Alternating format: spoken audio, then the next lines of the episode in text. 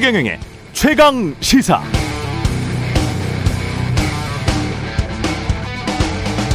올 1월에 나왔던 이 보도 기억나시죠? 어, 경북 산청군 보건의료원에서 의사 구하는데 연봉 3억 6천만 원을 줘도 의사가 안 온다. 대해서 특별됐었습니다. 왜 안 갈까? 사회문화 인프라가 열악한 지방이라는 지리적 악조건에 더해서 의사 딱 한 명 있는 의료원으로 가면 전공에 상관없이 외래 내시경, 초음파, 응급실, 주말, 야간 당직까지 서야 한다는 것이죠. 아, 제가 경북 산청이라고 했는데 경남 산청입니다. 예. 실제로 전공 불문 수도권 월급 의사 연봉이 지방 월급 의사 연봉보다 대부분 오히려 수도권이 낮습니다. 아, 생활 여건, 노동 환경이 더 좋은 수도권으로 그런데 의사들이 몰리니까 갈수록 더 의료 빈곤 지역이 생기고 있다는 주장입니다.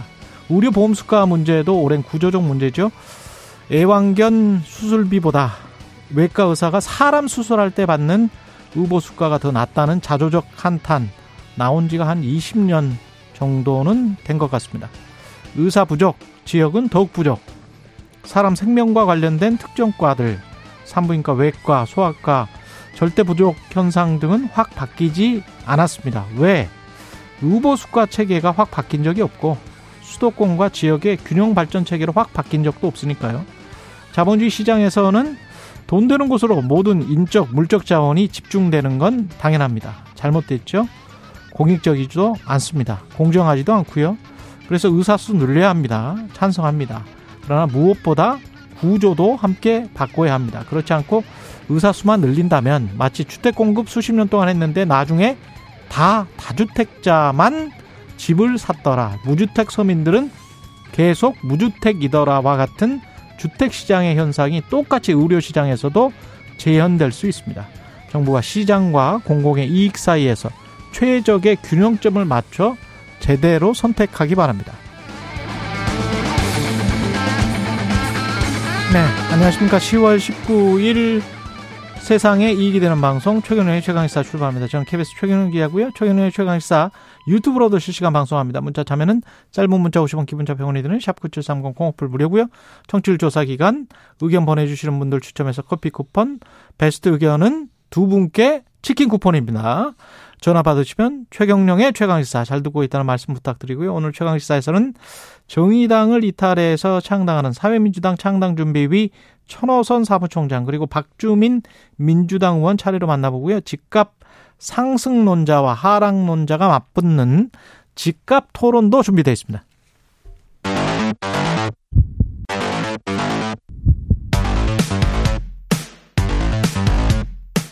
오늘 아침 가장 뜨거운 뉴스 뉴스 언박싱 자 뉴스 언박싱 시작하겠습니다. 민동기 기자 김민하 평론가 나와 있습니다. 안녕하십니까? 안녕하세요. 오늘도 가자지구 소식 먼저 해야 되겠습니다. 바이든 대통령이 이스라엘에 도착을 했고요. 네타냐후 총리와 회담을 가졌습니다. 이른바 가자지구의 병원 그 폭발 사고 많은 인명들이 지금 예. 죽었는데 팔레스타인 내 병원 폭발은 가자지구 테러 그룹의 로켓 오발 결과다 음. 이렇게 입장을 내놓았습니다. 외신 보도를 총각을 해보면 이제 지하드의 소행이다 뭐 이렇게 예. 지금 보도가 되고 있는데요. 관련해서 미 정보 당국의 어떤 그런 그 파악된 내용도 어, 보도가 되고 있습니다. 로켓이나 미사일이 가자지구 내 팔레스타인 무장단체 지역에서 발사됐다는 뭐 위성 사진이라든가 음. 적외선 데이터 등을 미 정보 당국이 확보했다는 거고요. 예. 뉴욕 타임스 보도 등에 따르면 이 open source를 미 정보 기관이 분석을 했는데 이스라엘 위치에서 발사된 것이 아니라고 밝히고 있다. 뭐 이렇게 보도를 하고 있습니다. open source라는 게 이제 인터넷이나 이런 데 떠도는 영상들을 그렇습니다. 보고 그 포탄이 또는 로켓이 날아온 위치가 네. 저쪽 하마스 지역 그러니까 가자지구 내 쪽에서 왔으면 네. 아무래도 그쪽에서 쏜 것 같다 이렇게 지금 판단을 한다는 겁니다. 그러니까 뭐 예. 몇몇 외신들 보도를 조금 더 전해드리면 그 병원 근처에 공동묘지가 있는데 예. 그 공동묘지에서 미사일을 발사했는데 음. 그게 이제 병원으로 떨어졌다. 뭐 이런 음. 보도도 있긴 합니다. 예. 또 이스라엘에 이스라엘도 감청을 했거든요. 예. 감청 내용도 보도가 되고 있는데 지하드 대원들이 이번 사건이 자신들의 책임이라고 말하는 음성 녹음을 확보했다. 예. 뭐 이렇게 지금 보도가 되고 있는 상황입니다. 그러니까 이제 양쪽에 이제 지금 주장이 있는 것이죠. 그렇죠. 그러니까 지금 팔레스타인 함- 내에 있는 예.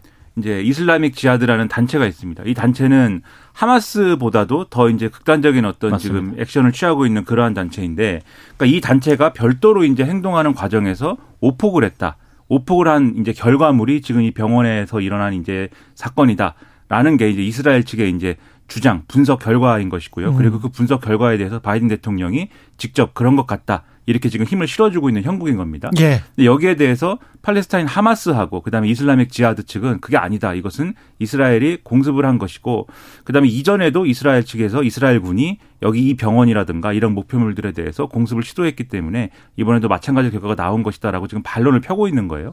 근데 중요한 거는 이제 이게 당분간은 이제 그 원인과 그다음에 누구의 소행인가를 놓고 몰라요. 그렇죠. 중동 예. 국가들하고 그다음에 미국을 위시한 이제 이스라엘하고 대립할 수밖에 없는 구도인 게 벌써 다른 중동 국가들은 이거는 이제 이스라엘의 소행이다라고 지금 결론을 내려놓고서는 그렇죠. 지금 결집하고 있는 그런 국면인 것이고 그쪽 그렇게 믿고 있고 바이든 대통령은 다르게 믿고 있고 그렇습니다. 그렇죠. 예. 그 바이든 대통령은 지금 자신들의 어떤 정보 분석 결과가 그렇다라고 지금 얘기를 이미 했기 때문에 음. 미국이 지금 다른 결론 얘기할 수 없는 거거든요. 그렇죠. 그리고 미국 얘기가 사실일 수도 있는 것이고 그렇습니다. 그렇습니다. 예. 그렇기 때문에 이 바이든 대통령이 그러면은 중동에 가서 지금 어쨌든 이스라엘 문제를 풀려고 했던 이러한 노력이라는 게 지금 음. 노력을 이제 시작을 한 단계인데 노력이라는 게 지금 반쪽짜리가 될 수밖에 없는 조건이 됐다라는 평가는 변할 수가 없게 된 조건입니다. 그렇습니다. 그렇기 예. 때문에 사실 이번에 저는 이제 어쨌든 바이든 대통령이 이렇게 움직이는 걸 시작으로 해서 지금 인도적 지원도 지금 한다고 하고 음. 지금 인도적 지원을 위한 예산 지출에 대해서 의회 승인도 받겠다고 하고 여러 가지 이제 나름대로의 승부수를 거는 모양새인데 이게 효과를 봤으면 했는데 효과를 볼 수 없는 조건으로 조금 이제 기울어질 수도 있는 그런 어떤 조건이 돼서 상당히 좀 우려가 되고 유감이다라는 생각을 하고 있습니다. 예. 그리고 시진핑과 푸틴이 정상회담을 가졌습니다. 중동 문제도 논의를 했고요. 그러니까 지금 지난 3월에 의해서 7개월 만에 이제 다시 이제 얼굴을 마주했는데요. 뭐 경제 분야, 군사 분야 양국 현안들이 굉장히 많은데 이스라엘 팔레스타인 이번 그 무장정파 하마스 간 전쟁 등에 대해서도 논의를 했습니다. 어, 이제 미국과는 좀 다른 결의 어떤 그런 논의가 이루어졌고요. 예. 어, 실제로 어, 두 정상 같은 경우에는 미국과 이번 해법이라든가 시각이 근본적으로 좀 많이 다른 것 같습니다. 특히 어, 지난 13일에 유엔 안전보장이사회에서 이스라엘하고 하마스 간에 인도적 휴전을 촉구하는 그런 결의안을 음. 러시아가 발의를 했거든요. 예. 근데 이게 지금 부결이 되지 않았습니까? 예. 당시 결의안에 찬성했던 중국 쪽에서는 인도적 문제는 정치화해서는 안 된다라는 그런 입장을 밝히고 있고 또 의견 일치에 이르지 못한 점에 대해서 막대한 유감을 느낀다 이런 입장을 밝히기도 했는데 아마 두 정상도 이런 부분에 이제 상당히 좀 이번 회담에서도 논의가 이루어진 것으로 보이고요. 다만 중국이라든가 아, 러시아가 지금까지는 어, 공식적으로는 약간 중립 비슷한 입장을 가져왔었거든요. 네. 근데 이스라엘의 어떤 가자 지구에 대한 어떤 폭격 이후에 어, 지금 이거는 어, 자위권 차원을 넘어선 것 같다라고 음. 해서 중국도 이스라엘에 좀 비판적인 그런 입장으로 지금 약간 지금 변화하는 그런 모습입니다. 그러니까 중국 입장에서는 전선이 넓어지기 때문에 전선이 넓어지니까 미국의 반대쪽에서 힘을 이제 합치는 게 상당히 용이해졌다. 그렇죠. 이렇게 평가할 수가 있습니다. 왜냐하면 그동안의 전선은 사실 우크라이나 전에 집중되는 그런 모양새가 있었잖아요. 이 국제적인 어떤 그러한 정세 속에서는.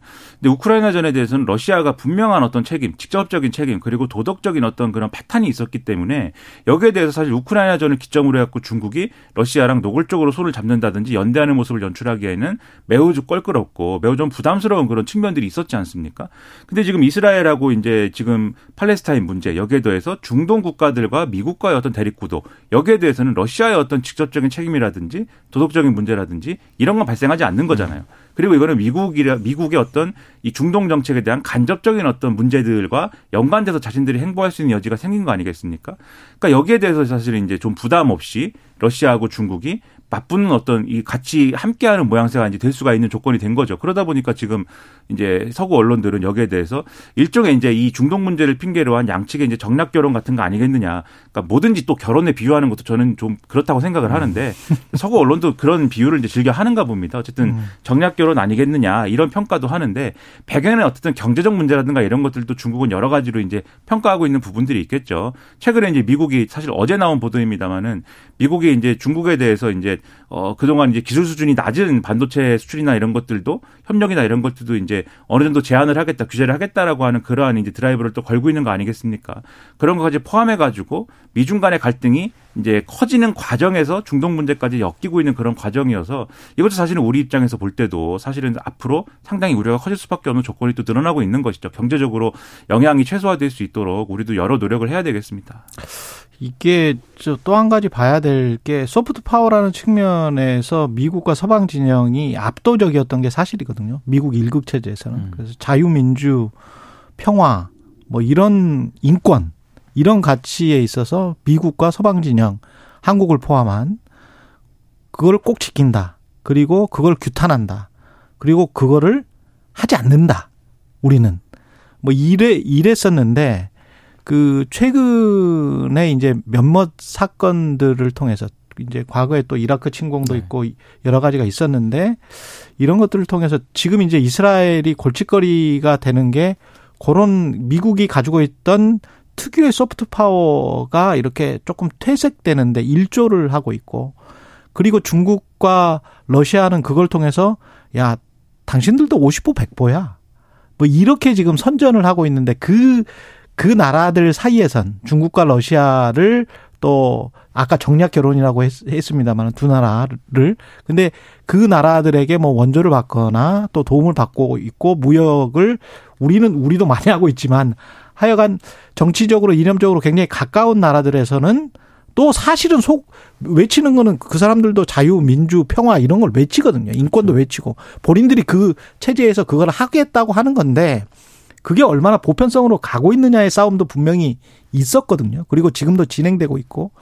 그래서 미국 입장에서 이거를 어이 빨리 끝내는 게 미국 입장에서는 굉장히 지금 좋은 상황이고 서방 진영 입장에서는 그걸 이스라엘의 네타냐후를 바라보는 바이든의 시선이 물론 이렇게 해서 미국의 정보기관이 빨리 하고 뉴욕 타임즈에서 아 이게 얼리 에비던스가 초기 증거가 이렇게 나왔으니까 어 이스라엘이 안 한 것 같다라고 말은 했지만 바이든 대통령이 빌리브도 이랬거든요. 믿는다. 음. 믿는다라는 거는 싱크나 서포즈의 뜻도 있어요. 그래서 이게 사실이라고 믿, 기는 한데 너 꼭 그거 했었으면 절대 안 돼라는 뜻이거든요. 그렇죠. 예. 그래서 요런 것들이 전반적으로 어떻게 영향을 미칠지는 좀 두고 봐야 될 것 같습니다. 지난번에 우크라이나 전쟁 때도 그 다리 하나 무너졌을 때 누가 쌌는지에 관해서도 여러 가지 말이 많았거든요. 그래서 요거는 좀 자세히 봐야 될 것 같아요. 결국은 소프트 파워의 문제고 보편적 이념이나 가치가 통용 얼마나 통용되느냐의 문제 로 지금 점점 가고 있는 것 같기도 합니다. 재밌는 게 이스라엘에 예. 대해서 이제 지지 입장을 바이든 대통령이 밝히긴 했지만 예. 이스라엘에 대해서도 법의 지배에 따른 행동을 지켜야 한다 이런 점을 되게 강조했거든요. 지난번에 그 사법 시스템 바꾸려고 할 때도 사실은 네. 굉장히 비난을 했었거든요. 맞습니다. 예. 미국 입장에서 예. 한 입장이 있어요. 예. 다들 말을 안 듣고 마음대로 지금 하는 거예요. 그렇죠. 그렇죠. 예. 이 미국 언론들 평가를 보니까 그러니까 사실 미국 대통령이 지금 전시 중인 거나 다름 없는 국가에 직접 갔는데 네. 그거에 대해서 주변 중동 국가들이 사자회담을 지금 걷어 차버린 거잖아요. 그렇죠. 이 병원 그 사태를 비롯해 이, 이 어떤 핑계로 해서 물론 그 어떤 이, 이 사건이 갖는 파급력은 인정할 수 있는 것이지만 음. 그럴 일이었느냐에 대해서 옛날 같으면 그랬겠느냐 이런 평가가 있는 거거든요. 말씀하신 이제 soft power의 측면에서 예. 그만큼 미국의 soft power라는 게 하강 국면인 것이고 음. 여러모로 좀 어려운 난국에 빠져 있는 것은 또 분명하다. 그게 이 사태에 미치는 영향이라는 음. 게 좋은 영향이겠느냐 악영향일 음. 수 있다. 이 평가가 분명히 있다. 이 점을 예. 같이 봐야 되는 거죠. 이념적인 이야기를 했으니까 그 이념은 이제 에, 아니고 민생이다. 윤석열 대통령이 예, 국민의힘 지도부 회동에서 예, 말을 180도 바꿨습니다. 그러니까 이게 예. 대통령실 참모진과 어제 오전에 비공개 회의를 가졌거든요. 예. 이때 국민은 늘 무조건 옳다. 민생 현장에 다가갈 것을 강조했다고 합니다. 음. 이건 이제 김은혜 홍보수석이 이제 브리핑에서 전한 내용이고요. 또 며칠 전 참모들에게 2년 넘정을 통해서 지금 말씀하신 예. 자유와 연대를 바로 세우는 것도 중요한데 예. 가장 중요한 것은 국민의 삶이다. 민생에만 집중해야 한다. 또 이렇게 강조를 했다라고 하거든요. 그 전에 했던 이야기는 뭐예요? 아, 그래서 이제 그 얘기도 조금 이따 할 건데, 예. 아, 일단 어찌됐든, 예. 언론 보도를 보면은요, 또 대통령실이 또 브리핑한 내용을 보면, 뭐 여당과의 소통에도 나섰다라는 그런 내용입니다. 음. 또 어제 대통령실에서 김기현 국민의힘 대표, 대표하고요, 윤지혁 원내대표, 새로 이번에 임명된 이만희 사무총장, 유이동 어, 정책위 의장은 당 사역하고 상견례기면 오찬 회동을 했거든요. 그리고 어, 당, 대통령실, 정부가 참여하는 고위 당정 협의도 매주 한 차례씩 정례화하기로 이제 약속을 했다는 그런 내용입니다. 이 내용만 보면은 어, 굉장히 이제 대통령이라든가 대통령실에서 많이 변화하는구나 음. 그런 이미지를 받을 수 있을 것 같은데 언론들의 평가는 호의적이지 않습니다. 어, 일단 그 기자회견 있지 않습니까? 윤 대통령 취임 100일 기자회견 이후에 단 한 차례도 지금 기자회견 안 열리고 있거든요. 음. 소통 얘기하는 게 좀 그렇다라는 그런 지적도 있고 또 야당과의 소통도 지금 계속 거부를 하고 있지 않습니까? 그리고 주 1회 고위 당정 협의 이것도요. 지난 3월에 김기현 대표 취임했을 때 이거 약속을 했던 거거든요. 근데 안 지키다가 이제 또 얘기를 한 겁니다. 그러니까 그런 부분들에 대해서도 좀 많은 언론들이 비판을 하고 있고 특히 이제 이념 논쟁은 어 뭐 공산 전체주의 집단 뭐 이런 발언도 직접 하셨기 때문에 예. 사실상 윤 대통령이 앞장서서 주도를 해왔었는데 그랬죠. 이제 이거 하지 말라고 하는 것 자체가 좀 어폐가 있다 뭐 이런 지적도 있고 특히 이제 이거는 뭐 어, 흔히 말해서 보수 진보 언론에서 뭐 하는 그런 얘기가 진보 언론이나 개혁적인 언론에서 하는 그런 얘기는 아니고요. 예. 보수 신문에서도 좀 아닌 것 같다라는 비판이 있습니다. 아, 근데 이체 이탈적인 게좀 있네요. 그러니까 예. 이게 뭐냐면은 그러니까 대통령이 민심은 천심이다라고 했다라고 지금 대통령실이 얘기를 하고 있고 음. 그다음에 이제 이념이 아니고 민생이다 이렇게 얘기를 했다는 거지 않습니까? 예. 그리고 이제 국민통합이하고 이제 어, 함께한 자리에서는 어저께는 이제 그동안 이제 자신과 이제 내각이 한 일에 대해서 반성하고 있다 이렇게 얘기를 했다고 했어요. 예. 그러니까 다 조합을 해 보면 어쨌든 선거에 졌고 그 선거에 진 이유가 이 민생이 아니라 2년만 얘기해서 갖고 해서 진 것 같다. 그러니까 이제부터는 바뀌어야 되겠다. 이런 생각을 대통령은 분명히 했다. 그러니까 그런 생각을 했다고 하면은 저는 그거는 대단히 올바른 생각이라고 생각하고 그렇게 하셔야 된다라고 여기서도 얼마나 많이 말씀드렸습니까? 그렇죠. 민생이 아니라 이, 예. 저기 이념이 아니라 민생을 챙기셔야 되고 그다음에 뭐 이렇게 이런 국정운영 방향은 안 되고 전환해야 되고 얼마나 많이 말씀드렸습니까? 음. 그러니까는 그런 생각하시는 건 굉장히 좋은데 저는 근데 그것을 말씀하시는 방식이 지금 말 얘기하신 것처럼 음. 옛날 같으면 언론에서 유체이탈 화법이라고 하고 난리가 났을 겁니다. 이렇게 네. 얘기를 하면은 왜냐면은 이거는 어떻게 말씀하셔야 되냐면 제가 지금까지 잘못 생각했습니다. 그리고 그 결과 선거 결과를 보니까 국민들이 그것에 대해서 저한테 회초리를 좀 들었던 것 같습니다. 그러니까 여당에서 이런 국민들의 목소리를 많이 저한테 전달해 주십시오. 제가 바뀌어 나가겠습니다. 그리고 여당도 그러한 바꾸는 방향에 대해서 같이 함께 합시다. 이렇게 얘기를 하는 게 맞는 거 아닙니까? 근데 그게 아니라 지금 연설 비서관 하세요. 그러니까 그렇게 해야 되는데 그게 아니라 지금 대통령 어떻게 했냐면 여당한테 시켰어요. 앞으로 이념이 아니고 민생을 챙겨라. 아. 이렇게 시킨 거예요, 지금. 네. 근데 지금까지 여당은 대통령이 어, 이 민생이, 민생은 뭐 그렇다 치고 이념이 우선이다라고 해서 그 시켜가지고 시킨 대로 한 거지 않습니까, 여당은. 예. 그러니까 사실 이게 대통령이 그동안 시킨 그렇게 시킨 게 잘못이다라는 게 전제가 되는 어떤 발언을 했어야 되는 것인데 완전히 지금 이 발언의 어떤 방식에 있어서는 거꾸로 된 방식으로 지금 문제를 풀고 있다라고 하면 그러면 이제 국민들이 볼 때는 아 대통령이 어떤 잘못된 것을 진정으로 어떤 그동안 잘못된 것을 좀 이 진정으로 좀 잘못됐다고 느끼고 있는 것이냐에 대해서는 음. 의문이 남을 수 있는 메시지거든요.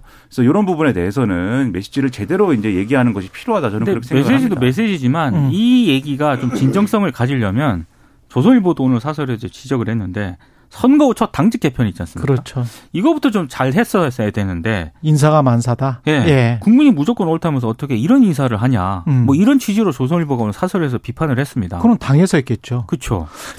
대통령, 은 책임질 게 아니지. 그때는 또 대통령실은 책임질 게 아니야. 그 당정이 분리가 됐으니까. 조선일보 예. 사설의 취지는 조선일보 사설의 취지는 예. 당 인사에 대해서는 결국 이제 공천을 공천을 어. 이제 주류 입장대로 하기 위해서 자기 사람들만 찾다 보니까 이런 인사가 된 거 아니냐라는 예. 축이 하나가 있고 예. 두 번째로 대통령의 인사에 관련돼서는 최근에 장관 인사에 대해서 과연 국민들이 볼 때 납득이 가는 인사였느냐 음. 국민이 다 옳다고 했는데 국민이 생각하는 것과는 괴리가 있는 장관급 인사들이 아니었느냐. 네. 그러면서 어떻게 이제 와서 국민이 옳다고 하느냐. 이런 취지의 오늘 조선일보 사설이. 그러니까 이런 비판이 나올 정도의 일이었다는 거에 대해서 이 대통령 입장에서 그동안 그런 것들이 잘못이었다라고 하는 입장이 있어야 되는데 그게 아니라 여당한테 이제까지 2년만 얘기한 것이 잘못이었다라고 이제 시키는 방식은 대통령의 잘못을 인정하지 않는 것처럼 비춰질 수 있다. 그러면 이제 대통령의 반성과 어떤 이 뭐랄까요 그동안 어떤 회한이나 이런 것들이 이 좀 의심을 살 수 있는 것이기 때문에 네. 그러한 방식이 과거 같으면 유체이탈 합법이다라는 거죠. 연설 비서관 하셔야 돼요. 그러니까 저는 뭐 그럴 의사는 없지만 라디오에서 이렇게 말씀드렸기 때문에 네. 이 방송을 들으시고 좀 그렇게 좀 생각을 해주셨으면 좋겠다라는 겁니다. 그리고 김민아 평론가가 아까 말로 했던 것 중에서 전부 주어가 제가 제가 제가잖아요. 맞아요. 그러니까 대통령이 했던 말은 저와 내각에서 많이 돌이켜보고 이거였거든요. 이 부분은 뭐가 다른지 용기 있는 사과라는 게 무엇인지에 관해서 대통령 스스로 한번 생각해 보시기 바랍니다. 예, 뉴스 언박싱 민동기 기자 김민하 평론가였습니다. 고맙습니다. 고맙습니다. KBS 1라디오 최경영의 최강시사 듣고 계신 지금 시각 7시 40분입니다.